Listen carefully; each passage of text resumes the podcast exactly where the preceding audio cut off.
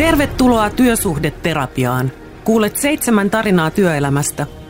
Kuten parisuhteessa, ei työsuhteessakaan aina kaikki mene niin kuin toivoisi.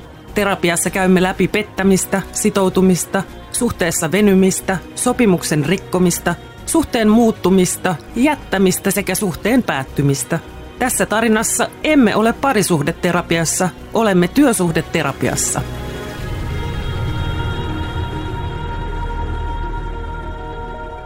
Tämä on podcastin viides jakso seitsemästä. Tässä terapiajaksossa pohdimme sitä, kuinka paljon suhteen vuoksi pitää venyä. Hänellä oli kertynyt hirveä määrä tämmöisiä liukumatunteita ja plussaldotunteja, miten, miten niistä nyt tykkää sitten jokainen käyttää minkälaista nimitystä. Ja Tämän tarinan päähenkilö on espoolainen 34-vuotias Maija, nimi muutettu. Maija työskentelee taloushallinnon asiantuntijana 15 henkilöä työllistävässä yrityksessä. sitten yhtäkkiä sieltä työnantaja antaakin aika tyrmäävän vastauksen siitä, että ei käy, että ei, ei, ei tämmöisiä tunteja meillä kerrytetä eikä, eikä niitä voi käyttää vapaana, että, että ne on menetettyä aikaa. Maijan työpäivät ovat usean kuukauden ajan säännöllisesti venyneet liian pitkiksi. Kun Maija tiedustelee työnantajaltaan, koska hän voisi pitää tekemiensä kymmenien ylimääräisten tuntien edestä vapaata, työnantaja ilmoittaa, ettei Maija saa pitää niitä vapaana. Maija ei suostu uskomaan kuulemaansa. Hän päättää selvittää, voiko asia todella olla näin, ja soittaa ammattiliittonsa Erton palvelunumeroon. Maijan puhelun vastaanottaa työsuhdeneuvonnan lakimiehenä työskentelevä Anne, joka on tämän tarinan toinen päähenkilö. Joo, Maija oli yhteydessä tuohon meidän työsuhdeneuvontaan ja hänellä oli kertynyt hirveä määrä tämmöisiä liukumatunteita ja plussaldotunteja, miten, miten niistä nyt tykkää sitten jokainen käyttää minkälaista nimitystä. Ja, ja kysymys oli enemmänkin siitä myös, että että mitä nämä tunnit sitten oikeasti on, että, että heillä ei ollut käytössään mitään semmoista työaikaseurantalaitetta tai kellokorttia tai muuta, mi- mihin olisi niin kuin ne tunnit, tunnit itsessään niin kuin kertynyt, vaan, vaan työntekijät siellä työpaikalla sitten Excel-taulukkoon aina kirjas jokaisen päivän, päivän työtunnit ja kuinka paljon on tehnyt mitäkin työtä ja mihinkin projektiin liittyen. Maija on pitänyt huolellisesti kirjaa omista työtunneistaan ja hän uskoo, että saa pitää tekemänsä ylimääräiset tunnit myöhemmin vapaana.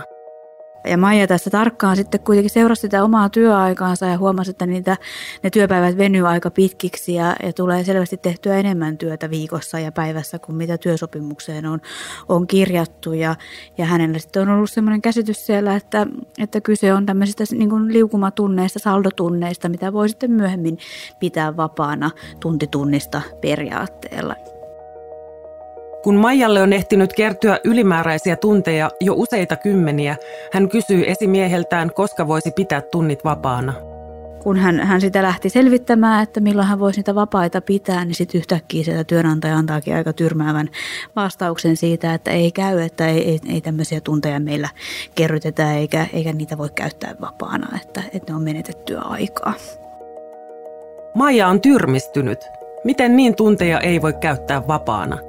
Hän tietää, että monet hänen ystävistään ovat pitäneet ylimääräisiä lomapäiviä omista töistään juuri liukumatunti kertymäänsä tasatakseen. Toisaalta taas jotkut hänen tutuistaan hyödyntävät liukumatunnit siihen, että ehtivät käydä aamuisin lenkillä tai pääsevät viikonlopun viettoon pari tuntia muita aiemmin. Monella työpaikalla tosiaan tämmöinen liukuva työaika on käytössä, niin mitkä siihen yleisimpiä syitä on sitten, että niitä käytetään?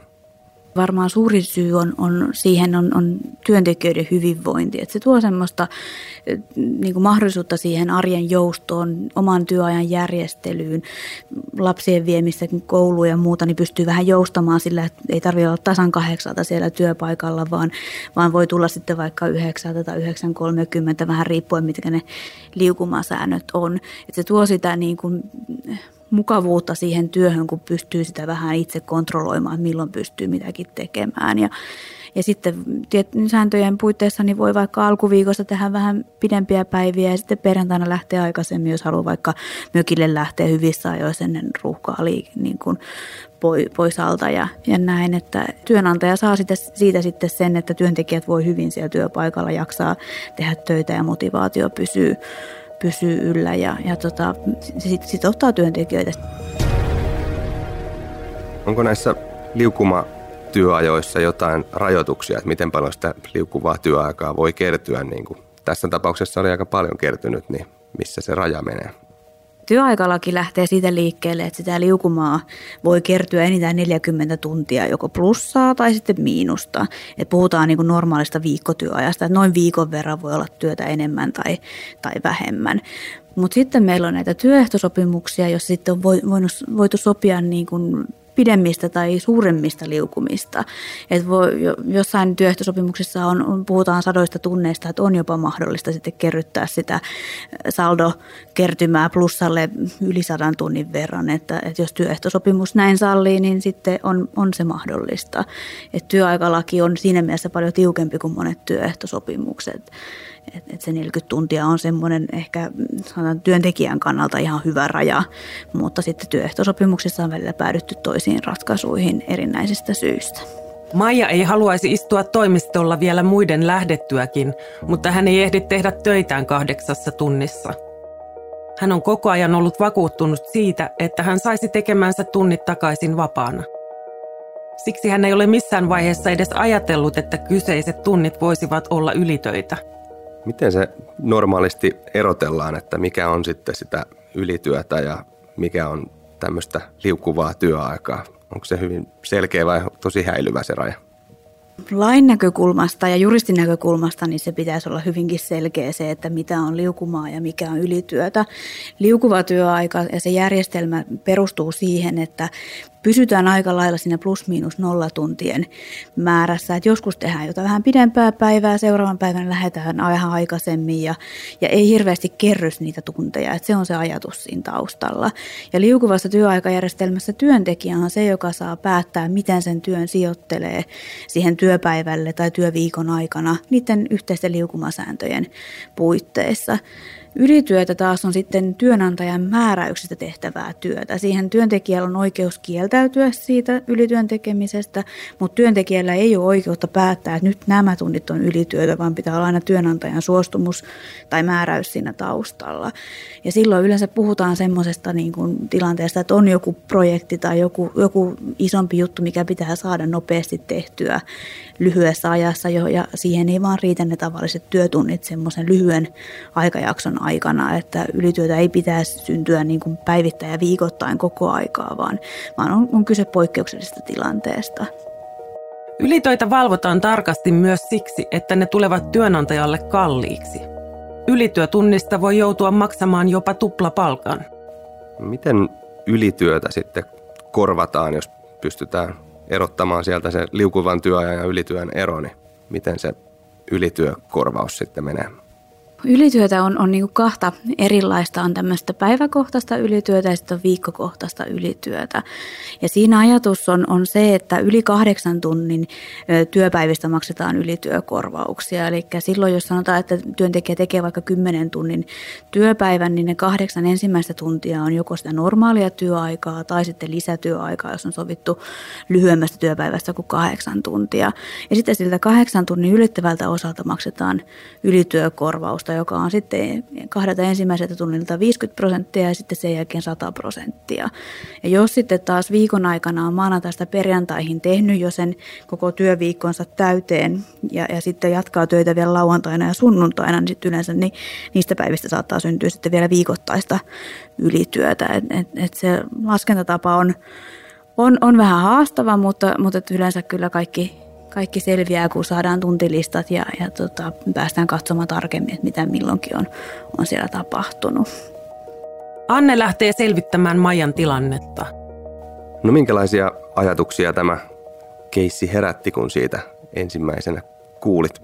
Tietenkin työsuhdelakimiehenä niin ensimmäisenä tulee kyllä mieleen se, että ei työntekijä nyt ilmaiseksi mitään ylimääräisiä tunteja siellä työpaikalla tee tai ainakaan kuulu tehdä ja, ja tota, sitten on, on syytä lähteä selvittämään, että mistä, mistä on kyse. Ja, ja kun, kun lähdetään, lähdetään tämmöistä niin kuin, tapausta selvittämään, niin usein tarvitaan sitten vähän niin kuin asiakirjoja siitä, että mitä on sovittu työsopimuksella siitä työajasta, onko siellä työpaikalla sitten tämmöistä liukuvaa työaikajärjestelyä ylipäätänsä käytössä? Ja jos on, niin mitkä ne säännöt semmoisessa järjestelmässä on, tai mikä on ollut siellä se työpaikan tapa, että jos sitten joillain ihmisellä kertyy tunteja ja toisella taas ei, niin, niin mihin se perustuu se, että ihmiset on vähän eriarvoisessa asemassa siellä, siellä työpaikalla. Ja sitten tietenkin se, että sovelletaanko jotain työehtosopimusta vai onko työaikalaki se, mitä, mitä kuuluu siellä työpaikalla soveltaa. Että vähän tiedetään, että missä niin kuin maastossa liikutaan niiden sääntöjen osalta.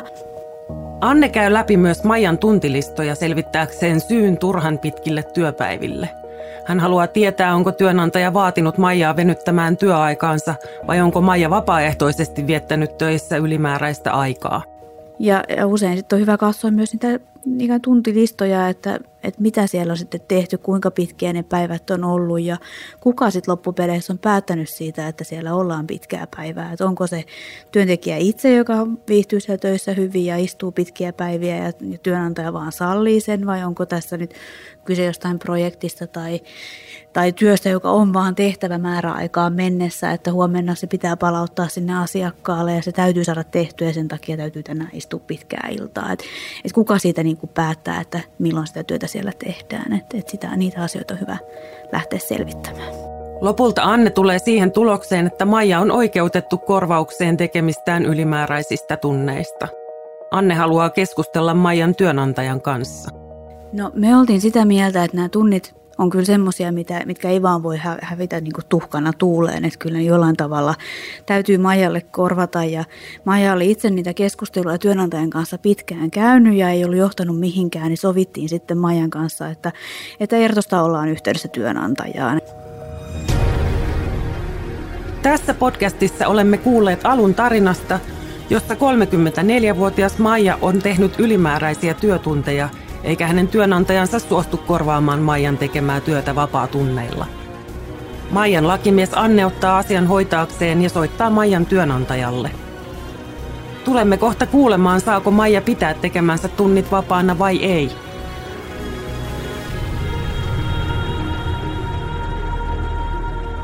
Tuleeko teille paljon tämän tyyppisiä asioita nyt Ertoon hoidettavaksi ja onko siellä jotain yllätyksiä ehkä olemassa?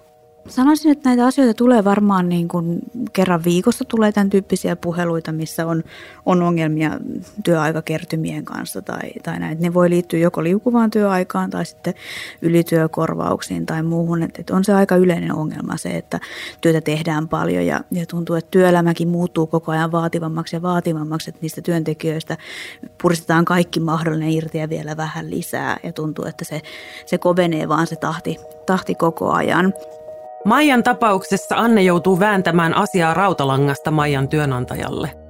Pitkien keskustelujen jälkeen työnantajan kanssa niin, niin saatiin työnantaja ymmärtämään, että työnantajalla on se velvollisuus valvoa työntekijöiden työaikaa, eikä se ole sallittavaa se, että vaan suljetaan silmät ja annetaan työntekijöiden tehdä pitkiä päiviä siellä. Annen mukaan vastaavissa tilanteissa oman esimiehen kanssa kannattaa keskustella jo hyvissä ajoin, ettei kymmenien ylimääräisten työtuntien jälkeen tule kummallekaan osapuolelle ikäviä yllätyksiä. No mun yleisin neuvo on se, että kannattaa sen esimiehen kanssa istua alas ja miettiä sitä, että, että onko sitä, niitä työtehtäviä nyt kenties liikaa siihen nähden, mitä se työaika on, mitä on sovittu. Yleensä ongelmat tulee siinä vaiheessa vastaan, kun töitä on liikaa yhtä ihmistä ajatellen. Tokihan me kaikki ollaan vähän erilaisia ja eri nopeudella tehdään, tehdään hommia, mutta tarkoitushan on, että, että sen oman työnsä pystyy tekemään siinä sovitussa työajassa, mitä siihen työsopimukseen on kirjattu. Ja jos sitä ei sitten pysty siinä ajassa tekemään, niin, niin silloin ensimmäinen askel on esimiehen kanssa keskusteleminen siitä, että nyt ei pysty niitä työtä tekemään siinä ajassa, jolloin sitten työnantaja työnantajalla ja esimiehellä on vastuu miettiä sitä, että miten sitä työtä järjestellään. Että et sitten on hyvä katsoa sitä vaikka koko tiimiä, että onko kaikilla sama tilanne, että et, et kaikilla saldot paukkuu vai onko kenties jollain vähän vähemmän hommia, jolle voisi sitten siirtää osan niistä työstä ja, ja näin. Että työnantajalla on, on vastuu valvoa sitä työaikaa ja työturvallisuutta ja työntekijöiden hyvinvointia siellä, siellä töissä, että, että se pallo kannattaa sille työnantajalle heittää. Ja jos ei se tunnu auttavan, niin sitten ehkä työsuojelu vastaavan tai muun, henkilön kanssa siellä keskusteleminen voi olla myös hyvä, hyvä idea. Maijan työnantajan on vaikeaa käsittää vastuutaan työajan valvonnassa, eikä tämä siksi ole suostuvainen korvaamaan Maijan ylimääräisiä työtunteja mitenkään. Pian Annelle kuitenkin ilmenee, että työnantaja oli koko ajan ollut tietoinen Maijan pitkistä päivistä. Tämän ymmärrettyään Anne päättää esittää kompromissiratkaisua. Ja niistä Maijan työtunneista, mitä hän oli Exceliin kirjannut, niin, niin niistä kuitenkin asiakkaita siellä laskutettiin iloisesti, että, että työnantaja oli kyllä tietoinen niistä pitkistä, pitkistä päivistä tässä tapauksessa. Ja, ja sitten tehtiin sitten semmoinen kompromissiratkaisu, että hän sai pitää ne vapaana tunti tunnista periaatteella, että, että vaikka meillä oli pieni, pieni epäilys siitä, että kyse voisi olla jopa ylityöstä, josta pitäisi maksaa korkeampaa palkkaa, niin, niin jotta sitten saatiin asia sovittua, niin sovittiin sitten niin, että, että ne pidetään tunti tunnista vapaana ja Maija pääsi sitten reissuun talvella. Maijan ja tämän työnantajan välille saadaan siis lopulta sovinto – Anne on tyytyväinen siihen, että keskusteluiden jälkeen Maijan työnantaja ymmärsi vastuunsa, mutta harmistunut siitä, että tällaisissa tapauksissa työntekijä yleensä häviää.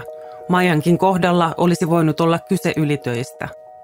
Jos näin jälkikäteen arvioit tätä tapausta, niin mitä ajattelet sen lopputuloksesta? Menikö kaikki hyvin ja oikein? Omalla tavallaan mun mielestä päättyi hyvin se tilanne, koska aina tämmöiset ylimääräiset tunnit, mistä ei ole sitten oikein selkeää sopimusta, että mitä ne tunnit on, niin, niin se on aina riski se, että työntekijä on se häviävä osapuoli, joka ei saa niistä minkäänlaista korvausta. Niin siinä mielessä oli hyvä, että, että Maija sitten sai, sai kuitenkin se vapaa-aikana ne tunnit, mitä hän oli sitten antanut työnantajalle ja jossa hän oli venynyt sitten omasta vapaa-ajastaan ja, ja muuta. Mutta tota, toisaalta jäi, jäi itseä vähän harmittamaan se, että kun niitä tunteja oli sen verran paljon ehtinyt kertymään hänelle, niin häneltä jäähän sitten myös saamatta niin kuin eläke, eläkekertymää niitä tunneilta ja, ja tota, palkkaa ja muuta, että aina jotain menettää silloin, kun, kun lähtee tekemään satoja tunteja, plussa, plussatunteja tai liukumatunteja, että, että tota, aina olisi parempi sitten työntekijän kannalta tehdä ylityönä ne, että sitten on työnantajan määräys siinä taustalla. Vastaavanlaisten tilanteiden ennaltaehkäisemiseksi Anne kokee tärkeänä, että työntekijä noudattaa tarkasti omaa työsopimustaan. Lähtökohta on, on tietenkin se, se oma työsopimus ja sen työajan seuraaminen. Että velvollisuutta ei ole mihinkään muuhun kuin se, mitä siellä työsopimuksessa lukee. Ja jos työpaikalla ei, ei sitten joustoa ole molemmin puolin, että myös työnantaja jo antaa sitä joustoa välillä, että, että se on aina se työntekijäpuoli, joka siellä joutuu venymään, niin sitä suuremmalla syyllä on tärkeämpää pitää kiinni sit omasta työsopimuksesta. Ja, ja jos sitä työtä sitten kertyy paljon ja huomaa, että työtuntejakin kertyy paljon, niin sitten siihen asiaan kannattaa mahdollisimman nopeasti puuttua. Kuuntelit viidennen jakson Työsuhdeterapiassa podcastista. Kuulit tarinan siitä, miten suhteen muuttuessa kannattaa puolustaa omia oikeuksiaan. Seuraavassa jaksossa kerromme tarinan siitä, kun kumppani ei sitoudu.